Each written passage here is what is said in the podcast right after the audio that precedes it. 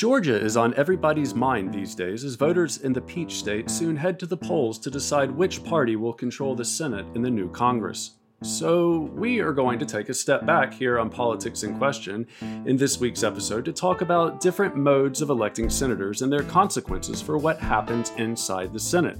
Welcome to Politics in Question, a podcast about how our political institutions are failing and ideas for fixing them. I'm James Wallner, a senior fellow at the R Street Institute. I'm Julia Azari. I'm an associate professor at Marquette University. And I'm Lee Drutman, a senior fellow at New America. So, with everything happening in Georgia right now, I think it's helpful to ask just the obvious question why are two Senate seats up for grabs in the same state at the same time? I'm pretty sure it's not supposed to work like that, at least normally. And what are the consequences of choosing senators the way we choose them? And are there alternatives out there? How have we done it differently in the past? Well, we're going to tackle uh, these questions in this week's episode. And to help us, we have a very distinguished, a very uh, great guest here, Wendy Schiller. She's one of the top Congress scholars. And when not appearing on Politics in Question, she's a professor of political science, uh, also a professor of international and public affairs, and chair of the political science uh, department at Brown University. But what makes Wendy's insights especially interesting, at least to me, is that she has experienced politics as a practitioner, having served on the staffs of both Daniel Patrick Moynihan in the Senate and Governor Mario Cuomo in New York. She's all she's the author of several books and articles, including most recently uh, electing the Senate indirect democracy before the 17th Amendment, and she has a chapter in the new edition of Congress Reconsidered with Larry Evans on the United States Senate. So, Wendy, welcome. Um, it's my pleasure to be here. Before we get started, I want to just ask you real quick before we even take our temperature on our, our topic today and anything else, what was it like working for Moynihan? Working for Daniel Patrick Moynihan uh, right out of college uh, was very similar actually to my experience in graduate school when I, I, went to the University of Rochester where I got my PhD. And I was fortunate uh, to work with Dick Fenno uh, and uh, Lynda Powell and Larry Bartels, uh, pretty well known names in the field, amongst others, and also take classes with William Riker, who most reminded me actually of Senator Moynihan. It was as if you were in a graduate class every day. So when you would brief him or write a memo, he would correct your writing. He would ask you in depth questions about the information you gave him, the data, the sources. So it was good training for graduate school. Well, there's a fabulous documentary I saw uh, recently. I think it was on Netflix uh, on Moynihan. And but my my favorite story of Moynihan, again, before we get started, is when he introduces a sense of the Senate resolution in the Senate in 1980 um, in response to the Hart building. And it basically is that when they took the plastic sheeting off the Hart building, for those of you who've been to Washington, D.C., it's not the prettiest building. And I always worked in the Russell Senate office building, although for a couple of years, I would, I'm embarrassed to say I did have an office in Hart.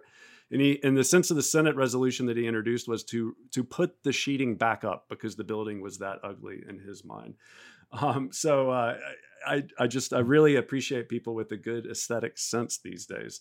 Well, he, but, there's a backstory to that, just really quickly. That I think you'll find interesting is that he was an active member of the Pennsylvania Avenue Redevelopment Corporation, and when they completed that with I think the Canadian Embassy um, and some other buildings, because it was a vision of, of JFK and uh, Moynihan had worked for Arthur Goldberg at the Department of Labor for President Kennedy and he had always remembered that that was something that Kennedy wanted to see accomplished. And it didn't happen until the late 80s. But when it did, Jackie Kennedy wrote Moynihan a letter thanking him for his work uh, on, on, on, fixing the aesthetics of Pennsylvania Avenue.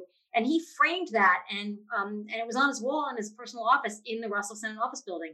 So it wasn't just the Hart Building; it was his sort of sense of what a nation's capital should look like that is that is so fabulous. And i have the resolution here. It says whereas the plastic cover has now been removed revealing as feared a building whose banality is exceeded only by its, its expense. And whereas even in a democracy there are things it is well the people do not know about their government. Now therefore be it resolved that it is the sense of the senate that the plastic cover be put back. It sounds like he also had a great sense of humor he he did. You had to get his sense of humor, but it, it was he used irony a lot, uh, but not too much sarcasm. Mostly irony. But it's just a just an example of, of the concerns and the way senators viewed their job and what they represented, what they were responsible for, and a sense of something larger than themselves. And we can talk a little bit, hopefully, in this broadcast, of whether we think that still is the case today in the United States Senate. Well, I think that's exactly what we're talking about. Really, is you know how we get senators and how we pick senators and how we get people like uh, Daniel Patrick Moynihan and others. And so here on Politics in Question, we like to begin each episode with a question to see what everyone thinks about the issue. And so the question this week is, what is the best way to pick our senators? And Wendy, I'm going to turn to you first, and then Julia and Lee, and we'll go from there. Well, uh, uh, as many of you may or may not know, uh, the Constitution started with indirect elections where state legislatures, uh, basically the House and the Senate in each state, would uh, were assigned the task of picking United States senators, uh, electing them, but in the state legislature. And that was the case from the very beginning to 1913. And then we went to direct elections. And you can argue both ways. We'll have a conversation about that as we go forward. But I think in a democracy, uh, if you're if you're striving for democracy, direct election uh, creates more potential for accountability to more voters in a state than indirect elections. But there's a cost that comes with the process. Julia, yeah. So it's possible at one point I had strong feelings about this, and even that I said those on this podcast. But right now, I'm kind of thinking about it and realizing I, I don't. Um, it is clear to me that our people in our system kind of expect that important offices will be chosen by um by direct election. So I think it would be weird and confusing for people to to directly elect the House and directly participate in presidential elections through the electoral college and um not directly vote for senators. I also think like this is a really my really deeply cynical take um which is that you know it doesn't even really matter because the the R and the D by the names are what's what's doing the work. So whether so whether those people would be selected by the state legislature or by the by the electorate, the outcome in any given contest might be different, but the dynamics um, of accountability, or I, as I increasingly see it, lack of accountability, uh, would be the same. Lee. Yeah. So I mean, I, I, really find it fascinating the extent to which uh, uh, repealing the, the 17th Amendment has become a cause among conservatives. And I guess, as far as I can gather, and maybe James, you understand this better than I do, is that the rationale is that it would strengthen federalism and localism, which are, are seen as, as a good thing. Um, but my reading of history, and hopefully Wendy can flesh this out in a little bit more detail in the conversation, is that uh, actually, probably the Seventeenth Amendment did more to preserve federalism than um, than kill it, uh, because at the turn of the 20th century, when the the movement for direct election of senators uh, kind of gained momentum, is that the state legislative elections were or the, were increased. That's the, the, the state legislature elections were increasingly pegged to national senate control, which basically deprived state uh, candidates of the ability to run on local issues because voters really cared about who you know who was going to be representing them in the Senate, and that actually uh, by uh, delinking Senate elections and state legislative elections actually allowed state legislative candidates to focus more on state issues and thus preserve some of the more local character. So you know kind of love to love to get Wendy your your take on that, and you know, just kind of like, you know, what, what what do you think would happen if we went back to indirect elections? Would that have any meaningful change? Would it be worth the, the effort to to get a constitutional amendment? These are all great observations, and I think they're really pointing uh, the way towards a, a good conversation here. And, and I'm glad we have Wendy on to to to help us because this is exactly in her wheelhouse. And as far as the best way of electing senators, I'm I typically err more on the direct election side, yeah, but I'm kind of with Julia on the, you know, if if they can if there are real reasons to elect senators indirectly, then let's explore those and consider those. But based in part on on Wendy's uh, research and her writing, I'm not. What I'm very interested in exactly is what you just mentioned, Lee. The extent to which um, that that will impact their behavior, and you see even in the um, even in the late 19th century, and Wendy can speak to this much more than I can because I'm going to butcher her her writing and research. But the extent to which uh, partisanship and partisan considerations in, in the Senate are coming into play, and and how it really is impacting what's it's happening. And I'm not sure you're going to get a lot of different uh, a lot of different senators if all of a sudden we have indirect election. And if anything, if you think about the state party machines that control um, the different state parties in the various places in this country.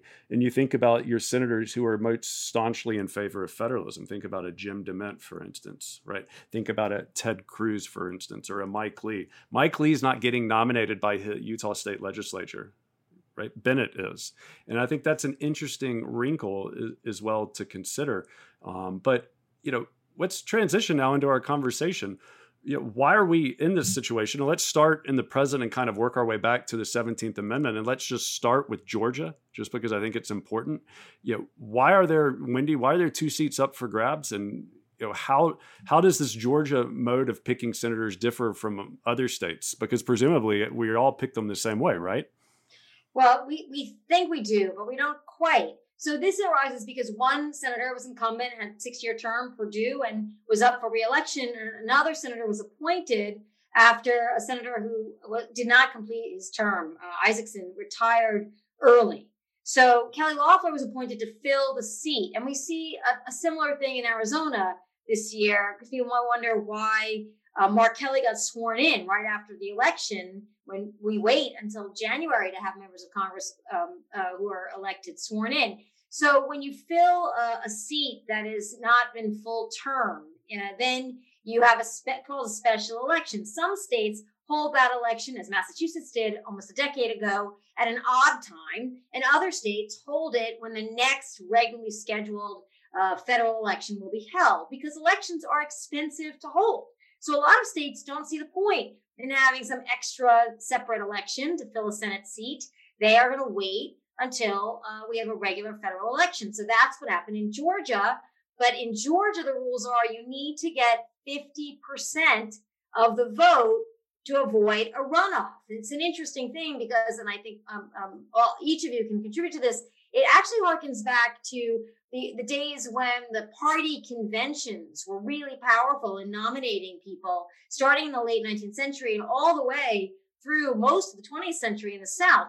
And a lot of those conventions had a 50% rule threshold. Some had even higher, but 50% threshold where you had to win 50%, couldn't just be a plurality. So what happens in Georgia is that just at the very end of the vote counting, Jon Ossoff uh, got enough votes to deny Perdue 50%, which means he entered the runoff. I think people always thought because Doug Collins, a Republican, and Kelly Loeffler and Ralph Warnock were running at the same time in their election for the special seat, this would be an automatic runoff, uh, and they would definitely need one. But with an incumbent, it's unusual to have to take that election to a runoff. That's why you have both of these seats up for grabs in this runoff in Georgia. Julia?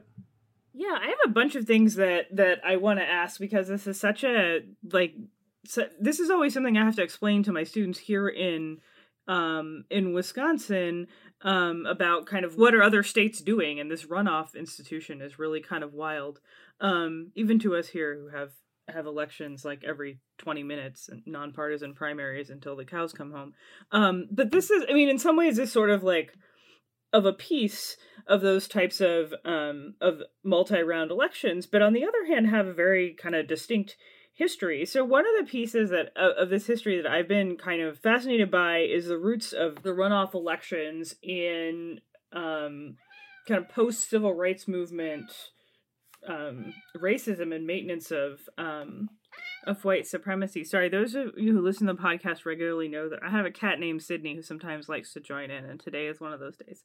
Um, so if you hear meowing, that's that's a cat. Um, yeah, so I'm I, I don't know that I have a particular question, but I'm curious, Wendy, if you could kind of elaborate on um, on the history of, of runoff elections as a, a way of preventing black candidates from um, from winning office and and preserving kind of white control of the political system in these states after the civil rights movement. Well, I think we should look at Louisiana because I think it's a perfect illustrative example.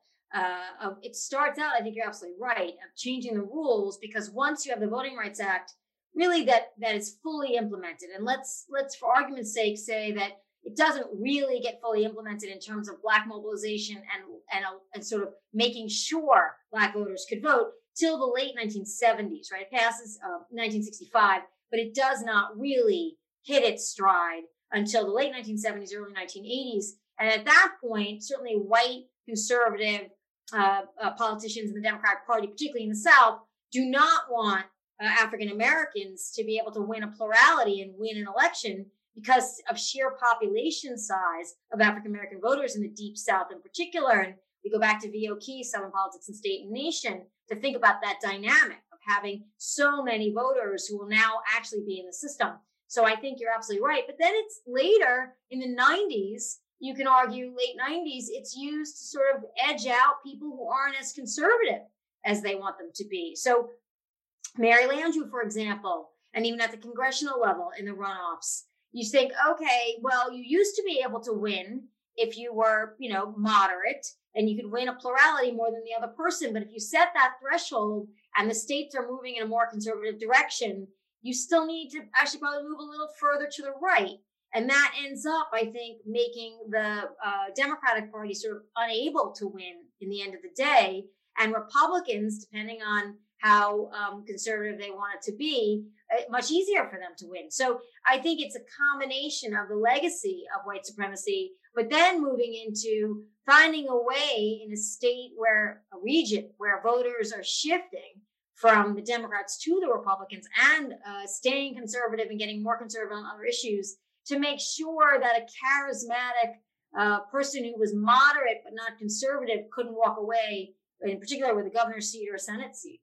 That's fascinating that institutions have impacts beyond the things for which they were originally designed. Who knew, uh, Lee? Can I jump in with a? Oh yeah. With just like a quick response, I, I was thinking about this, James, when you were talking about the Utah case and this the way in which senators are selected and kind of the way in which direct versus indirect representation has kind of become associated with these different with with ideology right and wendy your comments speak to that to some extent too. Um, and I don't again I don't really have a well formulated question. We are we are in end of semester mode, sorry. But it, it seems to me like on the one hand this you know this is true and on the other hand it also seems like there's a dynamic in which increasingly more conservative republicans get elected through these through these types of um, of more direct methods, and that's perhaps exacerbated by this by this runoff situation. Um, but also, you get into kind of a situation in which once someone has been elected to office, you have this kind of recurring, you know, then they're part of the establishment. And I feel like we have this recurring pattern among congressional Republicans where someone is kind of elected through um, being the most conservative. They run to the right, they're part of the Tea Party or the Freedom Caucus, whatever. Um, and then they're then their establishment and someone challenges them to the right um and and also with this sort of outsider kind of um kind of appeal that's linked up with conservative authenticity so i don't know if the runoff specifically affects that but it strikes me as kind of a as kind of a dynamic that's important as we think about the impact of um of direct selection I, I you know i think one of our one of our challenges as political scientists is always sort of thinking, okay, how much do we take particular cases and particular years and think, okay, what are the trends here? And I, I think the larger point um, that Julia's raised is a fantastic point about how you know electoral mechanisms and uh, really can both create openings for particular types of candidates and preclude victory by other kinds of candidates.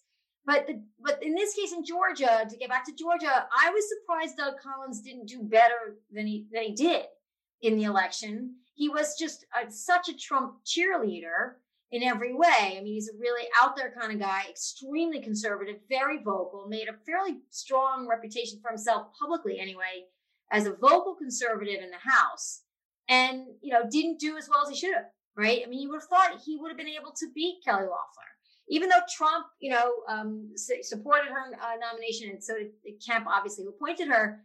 But there was something about that that didn't go the way I would have expected. If if our idea is that a direct election mechanism and a runoff election would privilege conservative candidates, so I think we have to throw in, or I believe we have to throw in personal animosity or personal like or charisma. I think about Arizona as well, which went in a different direction Martha McSally loses barely to Kyrsten Sinema. Then we have the death of John McCain. Then Martha McSally is appointed. This is a whole other level for the Senate, by the way, that maybe we can talk about in a different podcast about the power of governors to appoint and which states have restrictions on appointing the same party senator as the one that's vacated or not.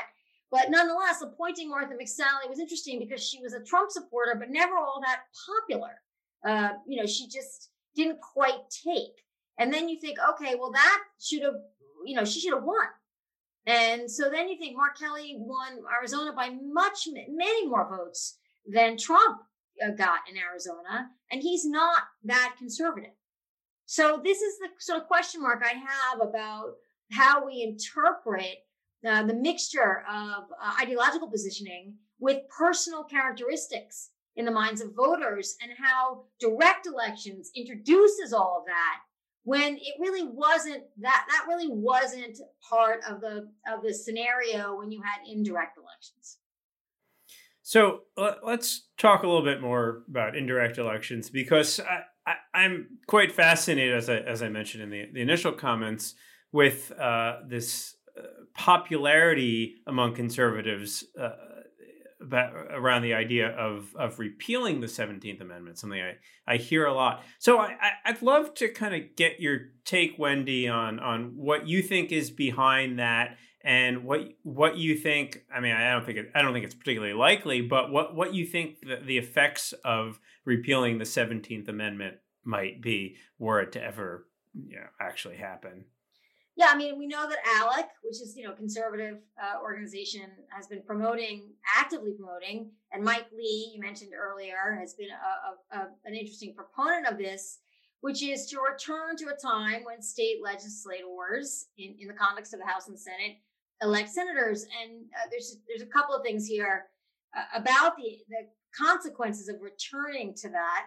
But first, really quickly, this system was so dysfunctional from 1789 to 1866 so dysfunctional. They state legislators met really infrequently, and when they met, they sort of came up with their own internal rules about how somebody could be nominated uh, to be considered for a Senate seat, or whether there was a gateway of nomination process. The rules in the caucus, the party caucuses, to get the nomination. Some states like Florida had two thirds of the caucus had to vote for you in the party to get the nomination and others had no gatekeeping at all. It was a mess.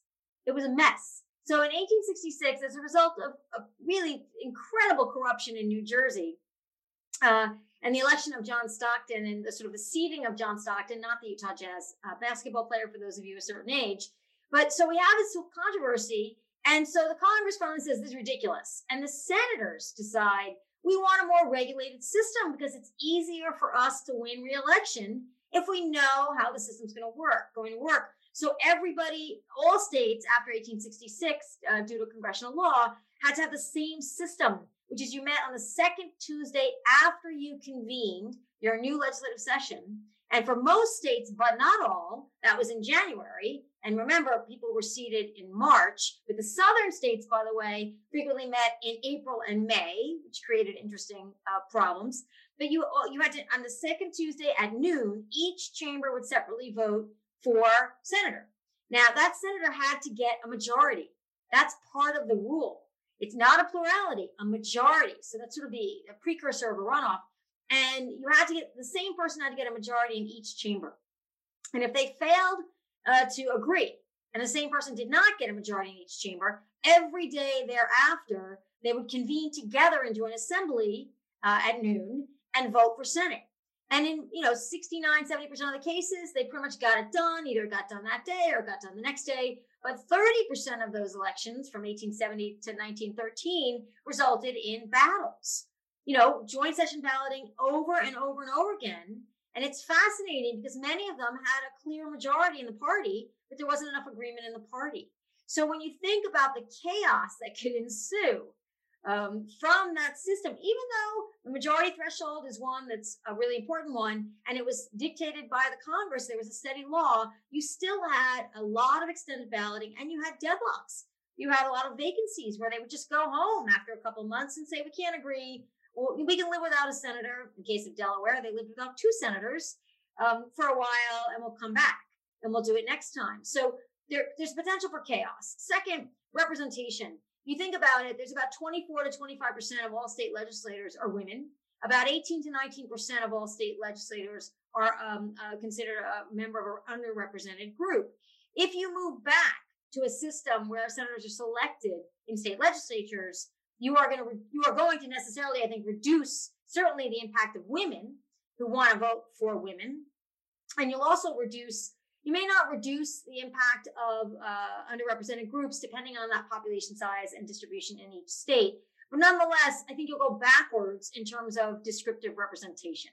You know, and as, in, some of you also will remember, in 1987, there were two female senators. Two. You know, not 25, not 26 like we have today, but two. And in the House, there were only 23 women at the time. But if you think about what could happen going backwards to state legislatures, I think you could get more chaos and you could get uh, worse descriptive representation. Here's what the good news would be the good news would be you would get many fewer unfunded mandates.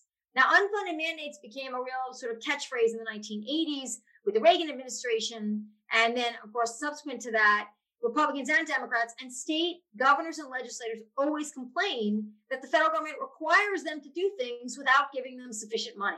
You're certainly hearing that, obviously, in dealing with the COVID pandemic. That I think would be greatly diminished. I, I think that, in fact, this would become an issue, and you would have state legislators asking senators to pledge before the election in the state legislature that they would vote against any and all unfunded mandates. And that would have an effect on the deficit.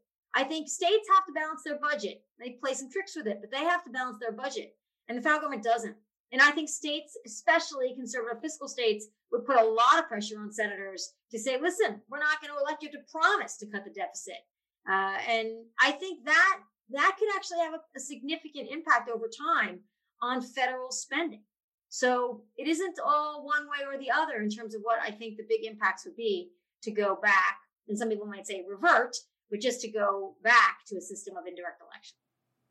Well, it you know, a lot of interesting points there, and it certainly could lead to uh, fewer unfunded mandates, or it could lead to more funded mandates. You know, when I think back to my days in the Senate and the county commissioners would come in and asking for new interchanges and new bridges, it was always the the state and local um, uh, political officials who were asking for the most money. Very rarely were they coming in saying, "We just want you to spend less."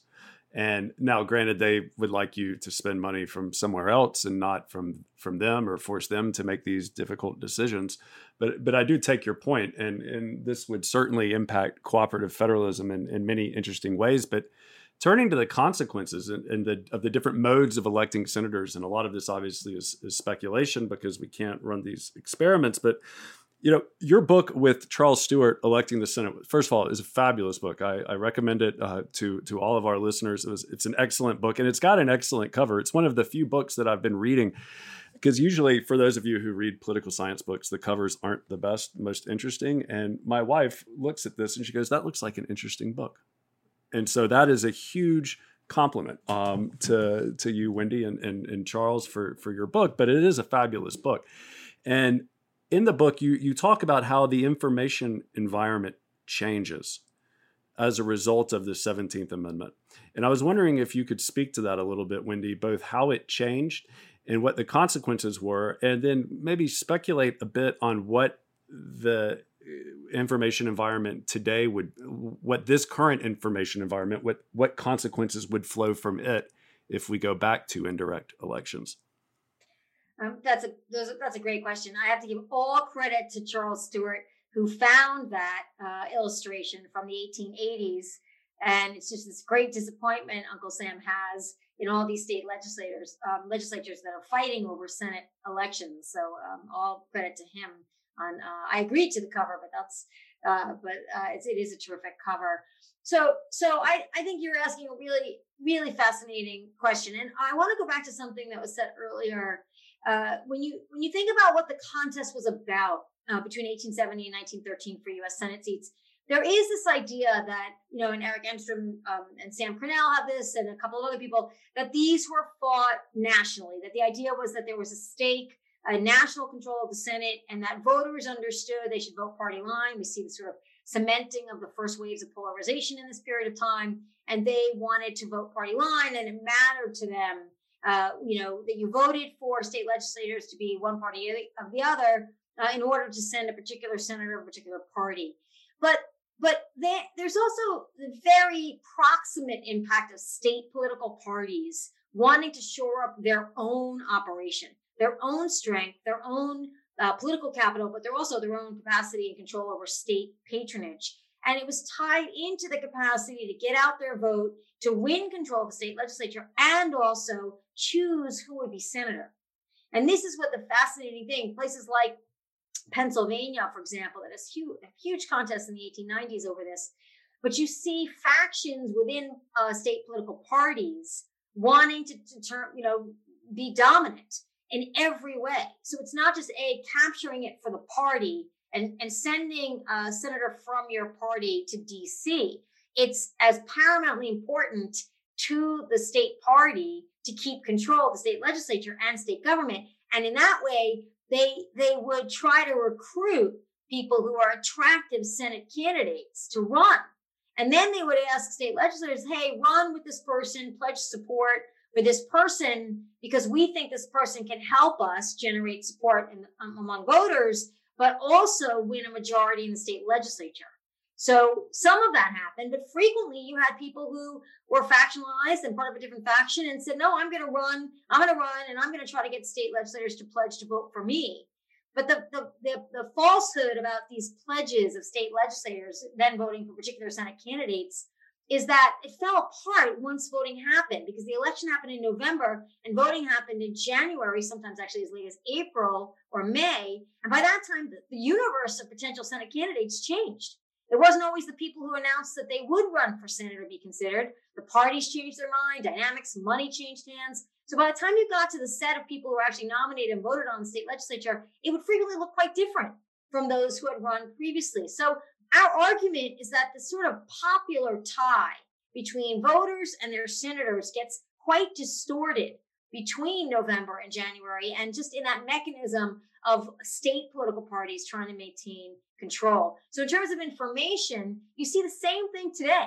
You see the Georgia Republican Party wants to really, you know, rescue themselves from losing the, the, the presidential election in Georgia. They want to show they're powerful. They want to show that they can win this election for all sorts of reasons, for lots of down ballot offices and also the governorship in 2022. So, in the end, these runoffs actually right now are illustrating more of what used to happen under indirect elections in terms of the role of state political parties. And they are working hard uh, to either spread information that's accurate or inaccurate, but just as they did through um, newspapers in the late 19th century, which filtered down to people who weren't literate, but would, you know, hear from workers or from their religious organizations or the communities who they should vote for. There was a distorted informational environment then uh, and there's a distorted informational environment now. That's fascinating. I think you saw something similar in uh, in, in, Mississippi when Thad Cochran was had a, a primary challenge, and then a, in in a, in a, runoff, and then also in, in Alabama with with Roy Moore as well in the different dynamics. I mean, they're not the same, obviously, but different um, different dynamics. But the party is the state party, uh, distinct and separate from the national party, is is taking a, a, a very interesting position and role in, in, engaging in certain behavior at different times um, in the electoral campaign. Uh, it's fascinating. But Julia? Yeah, so I actually wanted to ask um, a little bit about the work that you've done, Wendy, on on state delegations um, to the Senate. I'm now realizing I'm kind of always looking to like revamp the Congress section of the course I teach on American politics to, to graduate students, and it, this looks like a um, like a contender because we have a really unique situation here in Wisconsin, which is I, I believe we have the most divided ideologically. We have the most ideologically divided uh, Senate delegation, maybe in the history of the country. Um, but I think certainly right now with Ron Johnson and, and Tammy Baldwin. So I'm, I'm curious kind of how maybe this has, has changed over time and how the nationalization of, of politics and of congressional politics has shaped the relationships among senators from the same states. Um, yeah, I, you know, delegations have always fascinated me. It was my it was my first book. My my dissertation was on bill sponsorship in the Senate, but then I I sort of graduated to the broader question of how you know the same geographic territories, the same district doesn't get redistricted, stays the same state boundaries, and populations can change, but that takes a long time. You know, to have these two senators who don't run at the same time, a very smart and clever uh, structural invention by the founders to put senators in classes. They're all elected at the same time in 1789, but then they're put into classes one, two, and three, which dictate whether they'll be reelected two, four, six years later. So being in different classes is a big deal. And so they have two people elected from the same place uh, for six year terms, but they almost never run for reelection at the same time. There's some exceptions. So that's why Georgia's so fascinating because what happens over time is that no matter um, their political stripe or party or conservatism, they balance out. And they balance out over time. You know, we've had about anywhere from 12 to 14 divided Senate delegations over time in the last 30 years. We, we had um, more, we, we would have had more if the, the solid Democratic South wasn't conservative. Uh, we would have had more, right? You could have seen over time what you saw in the 80s where uh, black votes became really important in the South and started electing Democrats in the South, Wyche Fowler in Georgia, for example, in 1986, Richard Shelby in Alabama in 1986 to replace Jeremiah Denton, who was, and Shelby was a Democrat at the time. And so then you start to see some differentiation, although they were Democrats, right? They were the same Democrats, but they started to sort of veer. And that comes to fruition in the 90s when Shelby switches parties, just emblematically of how uh, de- the demographics changed. So you'll have senators who have different parties, but maybe aren't that ideologically distinct. Um, and then you'll have uh, senators that are distinct by gender, but that's only a really recent phenomenon. Distinct by race or ethnicity, also uh, only a recent phenomenon. And in the end of the day, you have to get reelected on, used to, on your individual reputation. What have you done in the state? And the reason you have to do that is you have somebody else who comes before you, let's say, you know, a junior, junior, and you have a senior senator who's already there, who does things for the state. So what are you going to do that they don't do? And the reason you have to worry about that is the other party will find a way when states are competitive to run somebody who will say, I will do more than you've done because you haven't done anything. Your other colleague does a lot, but you don't do anything. So it, it lends itself to vulnerability at the primary stage and the general election stage. So senators actually do differentiate, even if they're the same party, or opposite parties, uh, different committees, which is a Senate rule for the most part. And they come from different parts of the state. The most fascinating state in this case is Pennsylvania. The first senators, Maclay and Morris, they were picked by the legislature as an absolute compromise, the west and the east of Pennsylvania. I'm sorry, Morris from the east and Maclay from the west. And that has been functional in Pennsylvania for so long. I mean, it'd be fascinating now that, um, and Jim Wallner can uh, certainly comment on this, that Toomey is, is retiring to see what happens in that delegation. Because Maryland is similar too. New York, upstate, downstate. And even if you were not from upstate New York, Al D'Amato was from Long Island and Moynihan was from New York City, D'Amato basically pretended to be a guy from upstate. Um, you saw Kirsten Gillibrand versus Chuck Schumer. Again, a geographic divide. So even in this age of hyper polarization, even in this age of party signaling being so important in these elections, the bigger the state, and sometimes the small state, but bigger states, you still have to find a way to make the case that you'll do something uh, as good or better than your colleague, and you'll represent a different set of constituents and a different part of the state than your colleague. And this is still true. So it, it expands Senate representation across the delegation, even when you're from the same party. And that still holds. So I'm, I'm, i did an update, which is probably better for you to assign rather than the whole book. Uh, in uh, 2011, in Forum with Jennifer Cassidy, who's a, a, grad student at Brown, we updated it. We just said, all right, let's take all the senators now and see if, if this still holds true. And it and it it did. So the results hold. So that's what I find fascinating. You never see senators from the same state running at the same time in the same party as you are in Georgia. That they're running as teams is so striking to me. I don't understand it. David Perdue is an incumbent with a record. He could be running and saying, I've got this record. Here's all the things that I've done for you. Kelly Loeffler can fend for herself. And the same is true on the other side. You know, Warnock and Ossoff seem to be differentiating more than, from each other. But why would they run together? Because it makes it harder for voters to say, yes, I want you in the United States Senate. And there are enough voters in Georgia we've seen that split their ticket in November of 2020 that those are up for grabs. So why not give them more choice?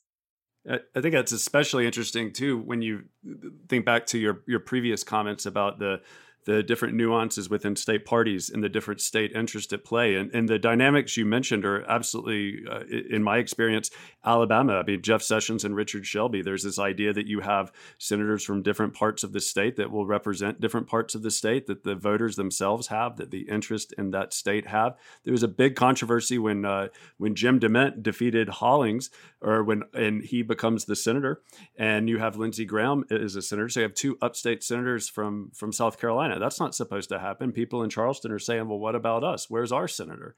And it's remarkable how, in almost every state that you can think of, this kind of dynamic does persist even today. It's fascinating. Yeah, and I'm curious if, if Lee Drutman wants to um, uh, chime in. I know he's, he's, the author of a terrific, um, a big, big paper on uh, a, a on parties and third parties and sort of thinking about who gets represented. So, so when you think about this, Lee, what what do you see as any sort of avenue? You see Bernie Sanders, you see Angus King. They're really different kinds of politicians. Could Lisa Murkowski try to be an independent in Alaska, for example? And and what does that mean for appealing to voters in terms of representation?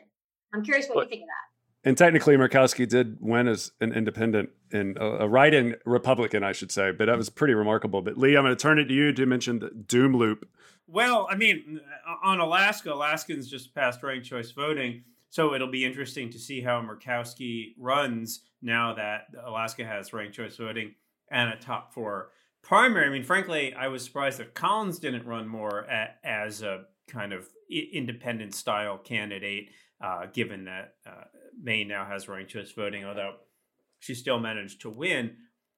Um, but actually, I, um, I kind of wanted to go a little deeper. Uh, I mean, I have some thoughts on that. Um, the potential for for third parties, uh, but I mean, my my argument is that you really need to have electoral reform uh, to make so make things more proportional.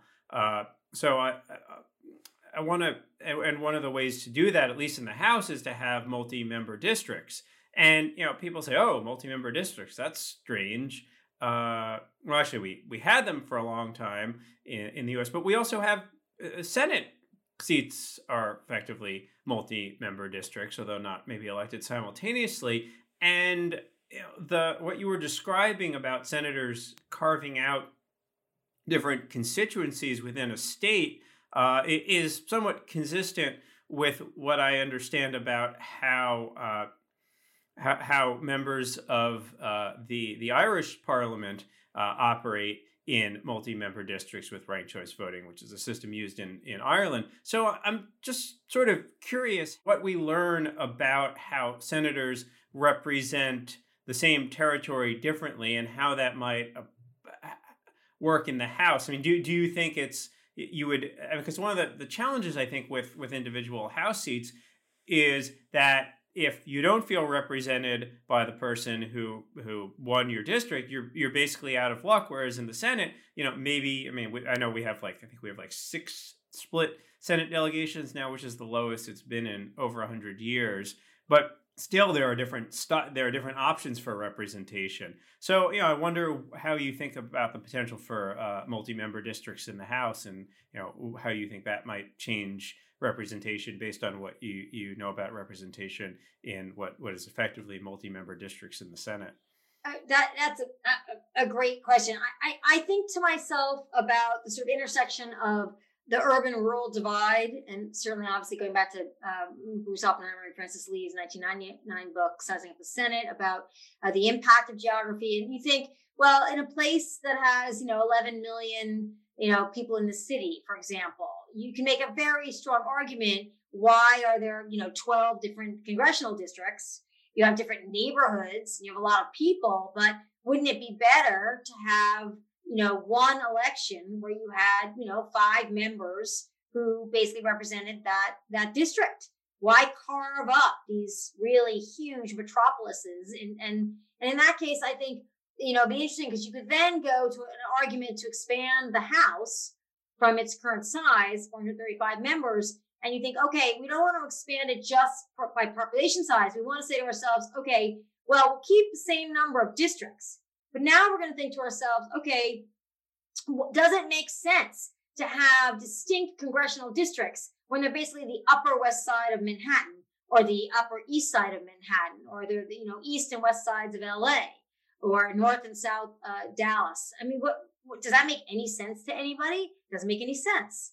So you can conceive of selling this idea about multi-member districts to people who live in big cities, right? Because it's just easier, right? And then you don't feel you have five people representing this one area, you're more likely to get some of your views and interests represented and not feel disempowered, disenfranchised by the other party's person winning. So I think that's an idea. Now, rural people obviously will say we want no part of this. I mean, Greg, Greg Adams actually has a great article on multi-member districts uh, prior, I think, to 1860. And basically, you know, rural people don't necessarily want multi-member districts per se, because when you have, you know, one member from Vermont or one member from Wyoming or something like that, you, you know, you that person's elevated in their status. So so I think it's pretty complicated based on the differential population size, but I think that the House is just simply well, we can it's another podcast, but I think the House just doesn't function anymore. I think any sort of sense of representation, given the size of districts, 711,000 people, it's going to get bigger after the next um, uh, redistricting. You can't know your constituents, and you're so busy running, and it's partisan and polarized you know, how much, you know, of this localized Madisonian representation can actually happen. And I don't think, I think that's where you can make an argument you would get better and more effective representation in the House if you actually expanded the district size and the number of members in a single district, uh, because then they'd be a voting block. And maybe you would start to see more cohesiveness across voting blocks of members of the House who come from particular types of districts. Well, amen to that. Um, I, I'm a big enthusiast of expanding the size of the house. In fact, we we did an earlier episode on increasing the size of the house. I wrote a, an article in the Washington Monthly a few few years ago, arguing we should have 1,600 members in the House, which may be expanding the Overton window a bit. But I, I, I couldn't agree with you more there. I mean, the, the U.S. is a tremendous outlier uh, in having such large uh, groups of people represent. I, mean, I think we're like three times as large as Japan, which is the next largest well, except for India, but that's India has a very different, uh, much more federal system. Yeah, and just returning just really quickly uh, uh, to Julia's point, earlier point about ideology. You know, you look at Kentucky. You know, really thinking about that ideology, right? So McConnell is this, you know, standard, not standard, but you know, power guy. You know, controls power, but brings a lot home to Kentucky and ran his campaign this year saying, listen, you don't want to get rid of me. I bring a lot home.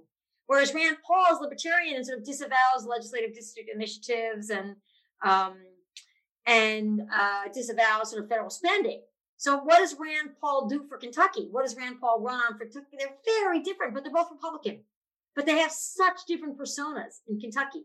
So, and you can point to states all across the country like that. And I think that's what sustains the dimensionality of Senate representation, even at a time when we, we sort of, you know, belie and, and complain about the polarization, you still see at the very least stylistic, but also substantive differences, even in Rhode Island, of what people do. Jack Reed does things very differently from Sheldon Whitehouse, and yet they probably have very similar voting records. And on the note about six um, split delegations, uh, one thing that has happened that is doesn't counter it necessarily, but has really changed a lot is male female delegations and female delegations. There's a number of, it was six, I think it might still be six, six delegations that have all women. And, and then you have a lot more women in the Senate. So you have a lot more split gender delegations and split race delegations or ethnicity delegations. And that didn't exist. certainly 30 years ago. And it absolutely, obviously didn't exist under indirect elections. And that brings another dimensionality to Senate representation that didn't exist before. So this is a, a great segue into, I think, the kind of last, at least question that, that I have. And, um, but, or at least the last topic I think that's on my mind here, which is this idea of dysfunction. And you write a great, you you wrote a great um, chapter in the in the new edition of Congress Reconsidered with Larry Evans on on Senate dysfunction, and I'm I'm intrigued by this notion of the extent to which different ways of picking senators will have different impacts on how senators behave. And I think this comes out a little bit or comes out in your book with with Charles and electing the Senate. But when I think about the Congress today, and this is my main issue uh, with with Lee and, and more parties. I mean, I'm all for more parties. I'm just not sure it'll have an impact if the partisans all act the same way our partisans do now. But if we think about, say, you know, Rand Paul and Mitch McConnell, for instance. I mean, Rand Paul's inaugural speech in the Senate is about how much Henry Clay is a compromiser and he doesn't like him. And that's one, it's kind of odd for somebody from Kentucky. But two, it's Mitch McConnell loves Henry Clay right? He portrays himself as someone who's very different than Mitch McConnell, but he acts very. I mean, they act in almost and they they're indistinguishable, right? And maybe early on, there's there's times here and there that they're not, and when you have senators who are acting the same way in this current environment.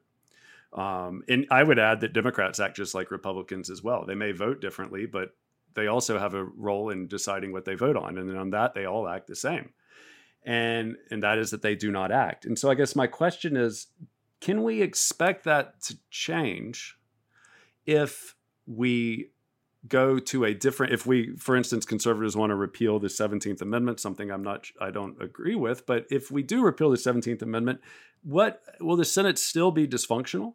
And if so how or why? So if we repeal the 17th amendment would the senate still be dysfunctional?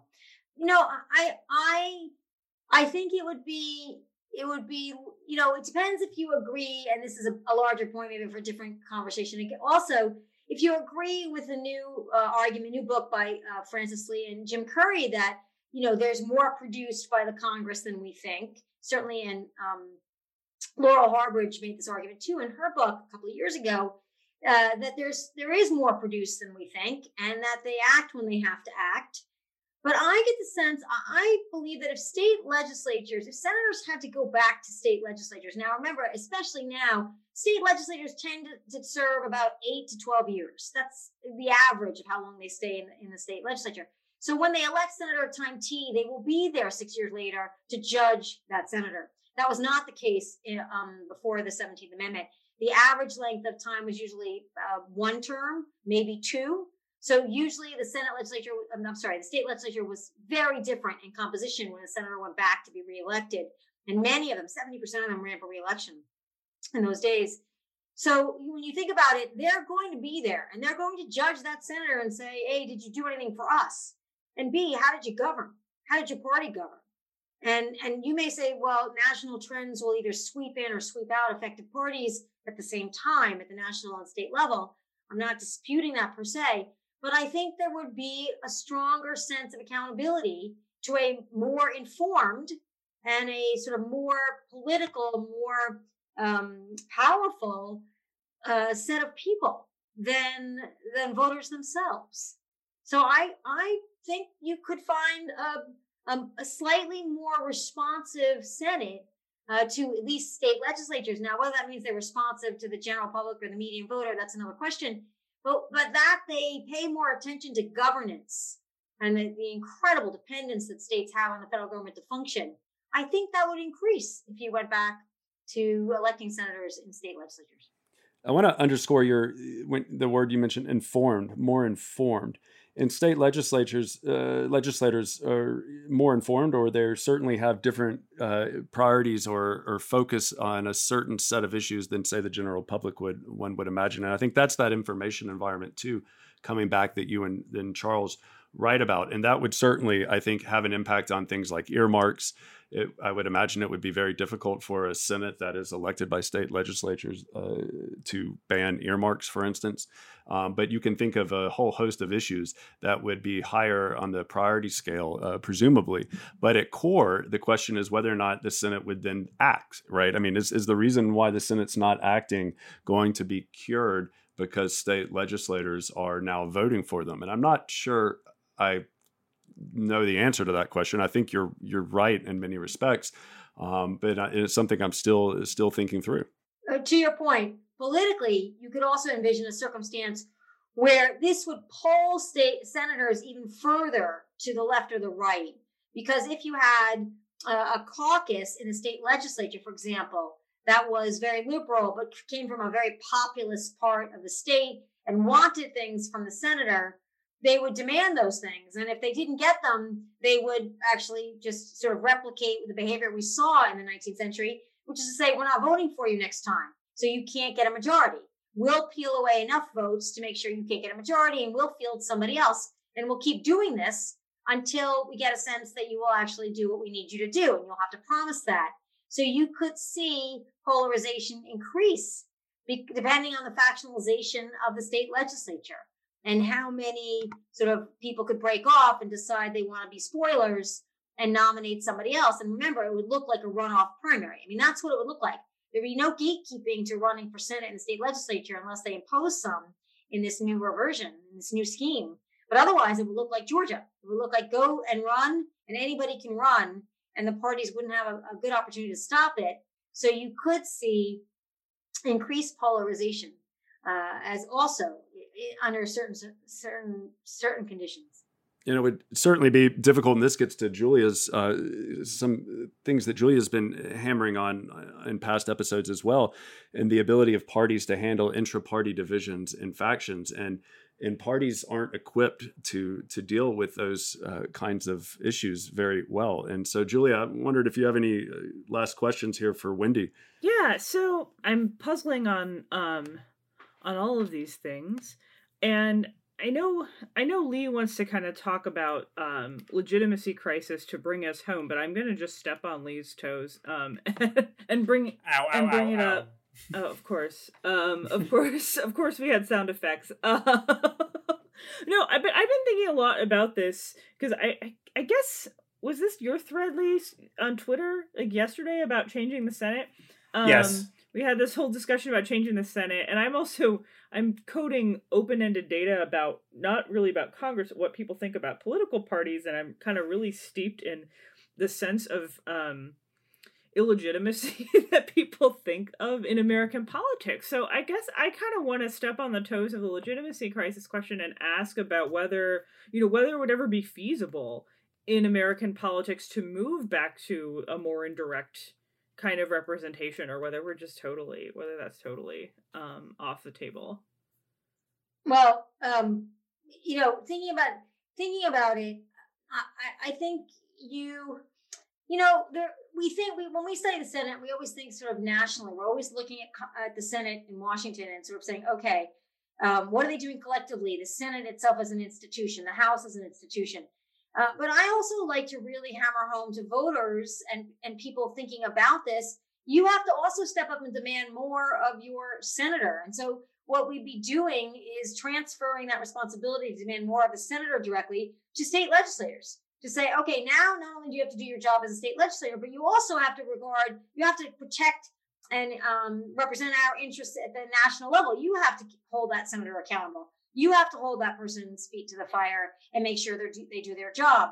So maybe that's something, an abrogation of responsibility we don't want to do. We want voters to be um, engaged and make sure that they can hold senators accountable. But given the information environment and given how distorted it is now, not just with big money spending, but also social media, uh, it may be in the interest of of the things that need to get done to make the polity function that we have to go back to a time when we take that responsibility away from voters.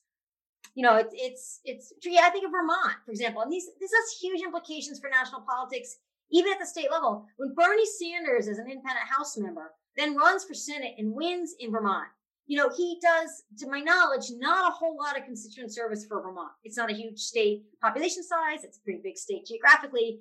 But Pat Leahy had been senator forever by the time he got there and is still senator and does everything they need, mostly agriculture and trade. So what does Bernie do? Bernie has the luxury of constructing what is essentially a completely ideological career. And then he takes that to the national level and pretty much disrupts the Democratic Party in uh, 2016. And so the actual consequences of not having held Bernie Sanders more accountable for what he did for Vermont as a senator, you know, obviously can have big uh, impacts on the national political scene. So there are real reasons to say, how do we increase state accountability, voters and or state legislators on senators to make sure that they are attending to their state's constituents' needs? Jonathan Mayhew in 1766 in his Thanksgiving sermon, Wendy, you got me thinking here.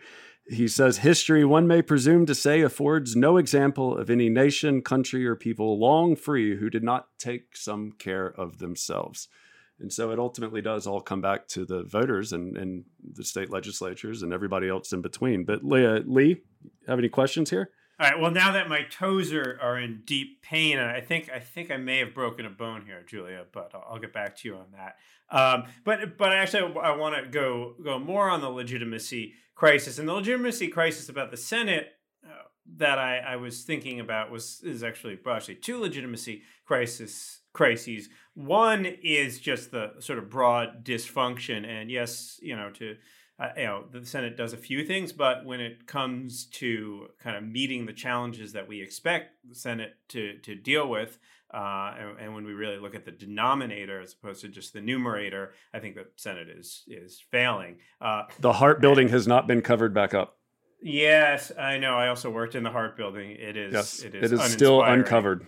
And, it is, and, and still, still, uncovered and still un, uninspiring. Um, but the other legitimacy crisis is the, the fact that the uh, uh, partisan bias of the Senate is increasingly tilted to to one party, the Republican Party, so that the Republican Party can consistently win a minority of of uh, represent a mi- minority of of actual people in the Senate and still hold a majority of the seats in the Senate. So, I, as Julia was mentioning, I did put out a, a, prompt on Twitter the other day, which asked for you know what what would be one constitutional amendment uh, that would uh, anybody would, would put out to um, change the Senate uh, which is something I've been thinking a lot about. Which is what do you what do you do about the Senate, or do you do anything about the Senate? And there were sort of three categories of responses. One was just abolish the Senate, which is a previous episode in which we discussed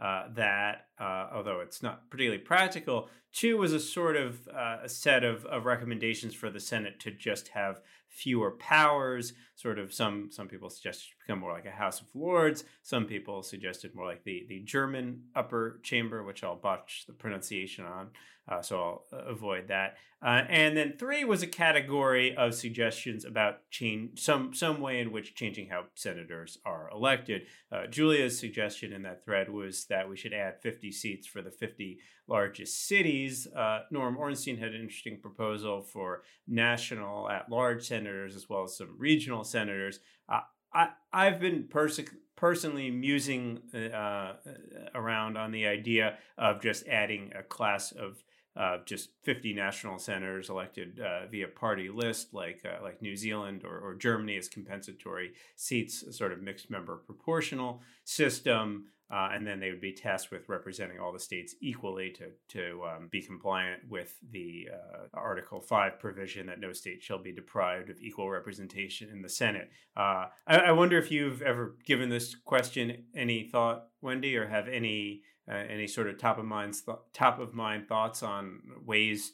Uh, if you were given the magical power of amending the Constitution to to change how we elect or run the Senate, well, I would change that provision that no state can vote to reduce its influence vis-a-vis any other state, uh, which of course is a really big uh, hurdle because I think it should be proportional. I think you could come up with a system that says, okay, states of this population class have two senators, and then this population class have four senators from that state, and then you know California may have eight senators.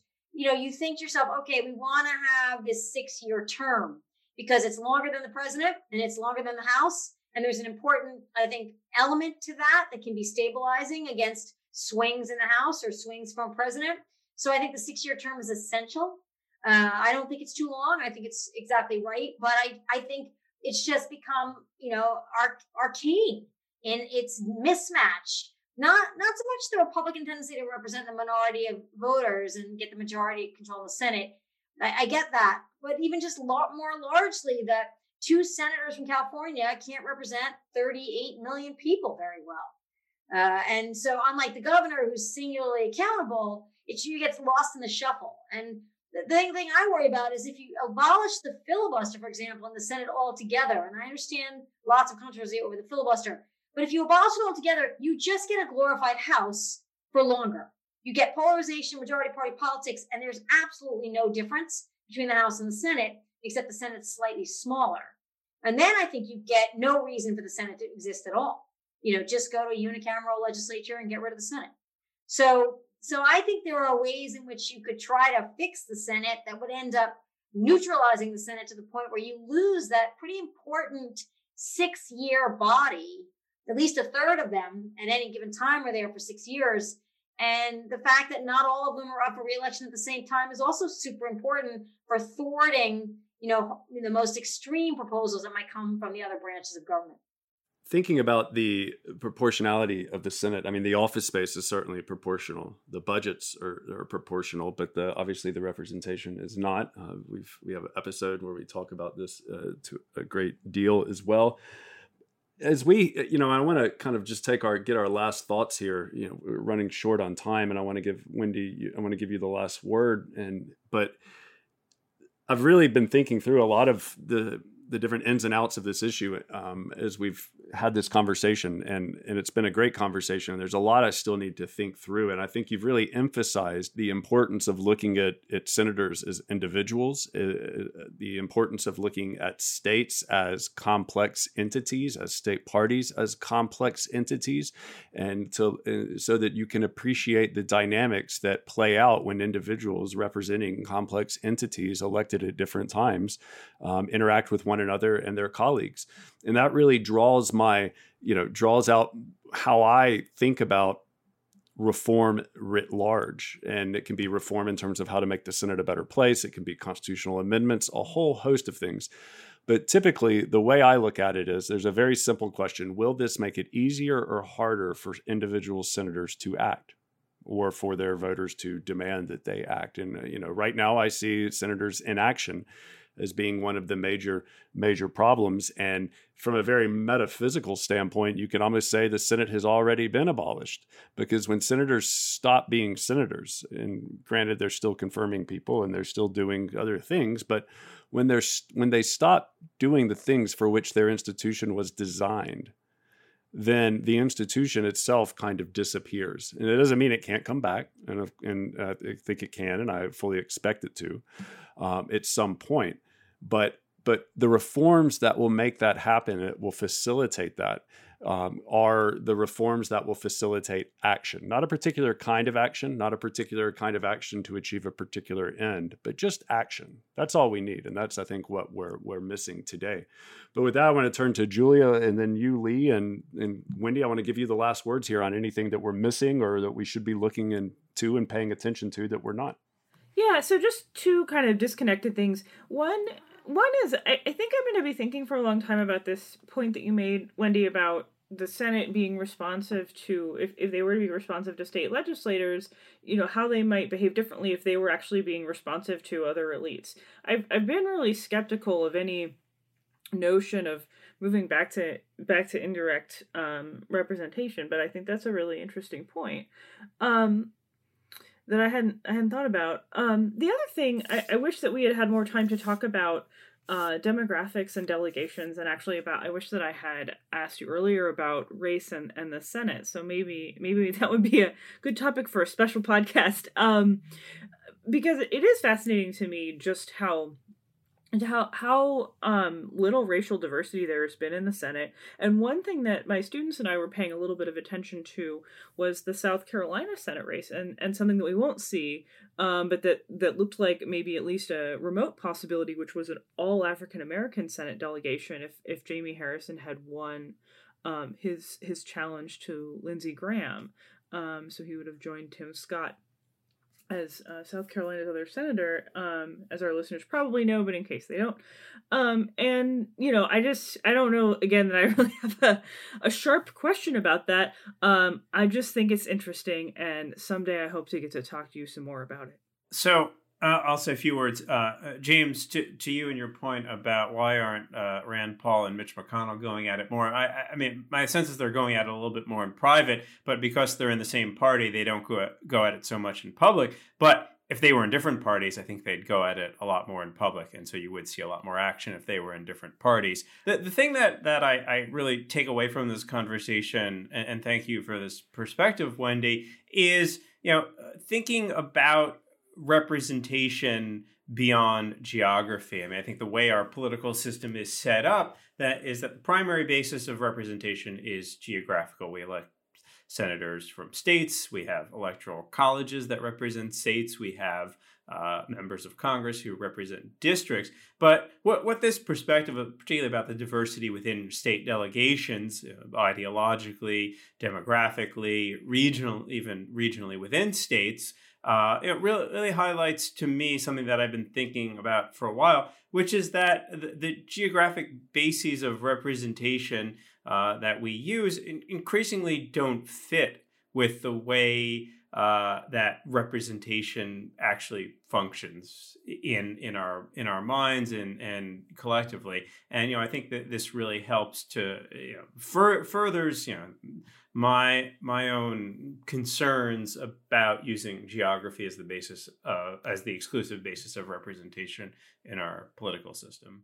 Wendy, yeah, uh, I, the last word uh, is that I'll just leave you with this one striking example of how even though everything has changed, I could argue, you know, in the last twenty five years or thirty years in the Senate.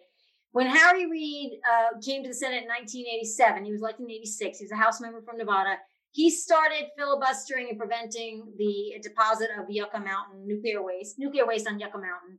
And he blocked it for as long as he was in the Senate. And he left, he retired, and Jackie Rosen came into the Senate. And literally the minute she was sworn in, I mean, it was almost no time at all.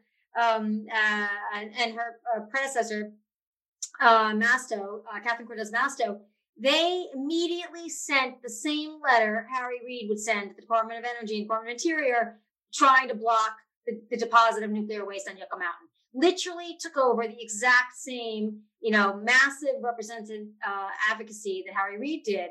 And it was like seamless. This was such a paramount issue for Nevada. It didn't matter who was senator. They were going to do that. They were always going to do that. Different, different genders, different, uh, you know, age cohorts. It didn't matter. And so I still think there is a strain in Senate representation across all states where there are paramount state interests that we may not hear a lot about in this age of polarization that are still advocated for and are still represented and are still pushed for by senators. And I think if we knew a little bit more about that, uh, I think senators would be more encouraged to do more of that. And that may bring back some more of what uh, James Wallner has been talking about that seems to be lost in the United States Senate today. Well, thank you for joining us. I want to encourage our listeners to uh, check out Wendy's work. It'll be in the show notes. And uh, this has been another uh, excellent episode of Politics in Question. Thank you for listening to Politics in Question. The show is a joint production of New America and the R Street Institute, and our producers are Elena Soros, Shannon Lynch, and Jason Stewart. Theme music was composed by yours truly.